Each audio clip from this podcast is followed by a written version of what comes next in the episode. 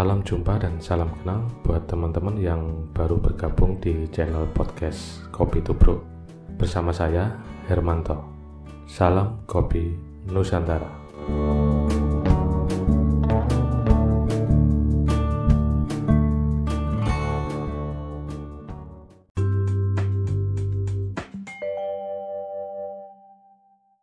Halo, jumpa kembali bersama saya Hermanto di channel podcast Kopi Tubro.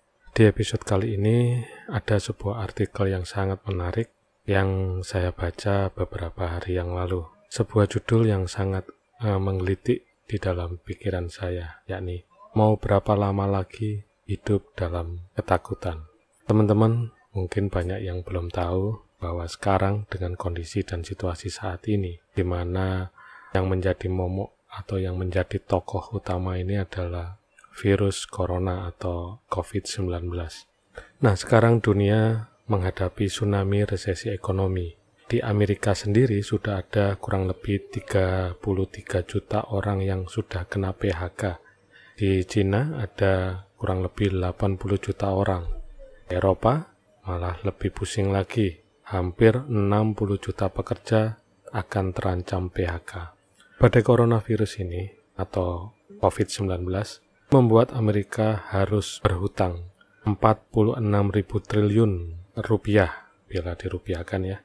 Sebagian besar hutang bukan untuk menghadapi corona saja, tetapi untuk menyelamatkan keuangan perusahaan-perusahaan yang mulai rontok satu demi satu.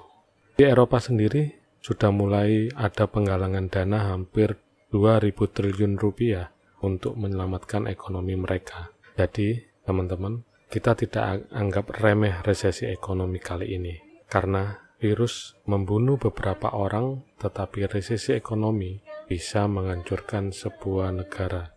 Inilah masa-masa menakutkan bagi banyak negara, termasuk di negeri kita, Indonesia. Produksi berhenti, ekonomi hancur, orang ketakutan, dan dampak besarnya adalah jutaan orang akan kehilangan pekerjaannya. Para pengusaha di Indonesia sudah mulai mewarning bahwa mereka hanya bisa bertahan hingga akhir bulan Juni. Kalau sampai dengan Juni, pusat perbelanjaan masih ditutup, kantor juga tidak boleh beroperasional, dan banyak karyawan yang diliburkan, maka dipastikan akan bangkrut atau tutup.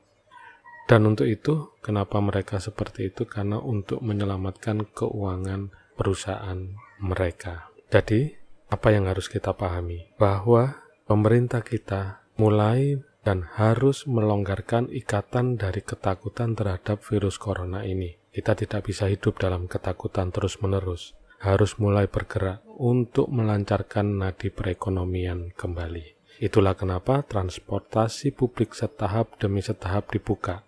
Bulan Juni nanti sekolah-sekolah harus kembali aktivitas, kantor juga mulai bergerak. Dan untuk sekarang ini, Ketua Gugus Tugas COVID ya ini Bapak Doni Monardo, sudah mengumumkan bagi warga yang berusia di bawah 45 tahun boleh kembali beraktivitas. Pertimbangannya adalah karena selama ini yang rentan akan dampak corona adalah mereka yang berusia di atas 45 tahun. Pasti banyak yang mencaci, wah kok pemerintah seenaknya saja sih? Bagaimana kalau nanti angka tertular corona semakin meninggi?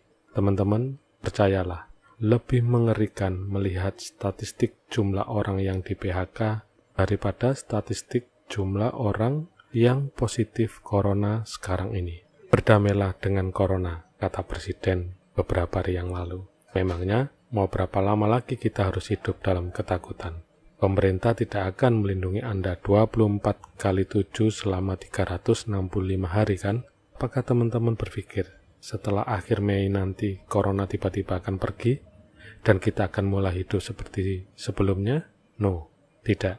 Makin bulan ke depan, makin jelas terasa berat. Dan mudah-mudahan tidak. Virus ini sekarang telah menetap di negara kita, dan di sini kita harus belajar untuk hidup berdamai dengannya. Setidaknya hingga sampai vaksin itu telah ditemukan. Sekarang kita harus melawan virus itu sendiri dengan mengubah gaya hidup kita, dengan memperkuat kekebalan kita. Ada satu artikel lagi yang cukup menarik, di mana hukum pemilihan yang diselamatkan dalam bencana. Bila ada dua orang, ibu dan anak, dalam suatu bencana, kita harus memilih siapa yang harus diselamatkan. Maka yang dipilih adalah anaknya, ibunya yang dikorbankan. Demikian juga dalam bencana COVID-19, pilihan hanya ada dua, kesehatan atau ekonomi. Bila kita memilih kesehatan yang diselamatkan, maka yang jadi korban adalah ekonomi. Ekonomi akan hancur. Maka yang jadi korban adalah generasi muda kita nanti. Masa depan akan suram, bahkan hancur. Jumlah pemuda dan anak-anak kita yang jadi korban akan menjadi besar. Kurang lebih 91 persen kalikan 267 juta rakyat Indonesia. Kalau pilihannya ekonomi yang diselamatkan, kesehatan yang dikorbankan, maka anak-anak muda kita akan kuat, tak akan jadi korban COVID. Yang jadi korban adalah usia di atas 45 tahun. Dan itu pun juga jumlahnya sangat sedikit, hampir sekitar 9% dari total rakyat Indonesia. Maka tepat yang diselamatkan adalah ekonomi daripada kesehatan. Selamatkan yang muda, yang jumlahnya yang besar, yang akan meneruskan masa depan Indonesia. Jadi teman-teman, kita harus ikhlas, kita harus legowo. Dan untuk para teman-teman yang berusia di atas 45 tahun harus karantina. Tidak ketemu sama sekali dengan anak-anak ataupun cucu dalam kurun waktu tertentu.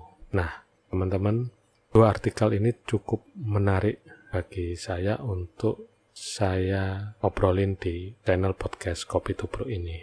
Semoga kita bisa belajar dengan dua artikel ini bahwa simpulannya adalah kita harus berdamai dengan virus corona. Pemerintah kita telah melakukan upaya dalam waktu dua bulan terakhir ini.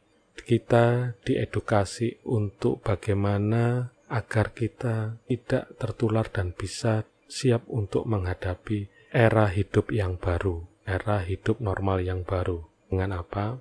Dengan selalu menggunakan masker, dengan selalu menjaga jarak, sosial dan physical distancing, dengan melakukan cuci tangan, dan juga sedikit berkumpul dengan jumlah yang banyak. Nah, di sini banyak yang kita petik, di sini banyak yang kita pelajari. Dan bagi teman-teman khususnya di UMKM, Mari kita mencoba untuk membuat pola yang baru dengan kebijakan ini. Kita mencoba untuk merekayasa ulang bagaimana agar segalanya bisa berjalan dengan baik. Dan kami, saya, dan seluruh rakyat Indonesia tak lupa mengucapkan banyak terima kasih atas jasa para pejuang garda terdepan COVID-19, terutama para medis, tugas keamanan, TNI, polisi, dan para relawan yang bekerja tak henti-hentinya agar tercipta suasana yang kondusif agar tidak terjadi penyebaran yang terlalu masif. Demikian kawan, obrolan kita di episode kali ini.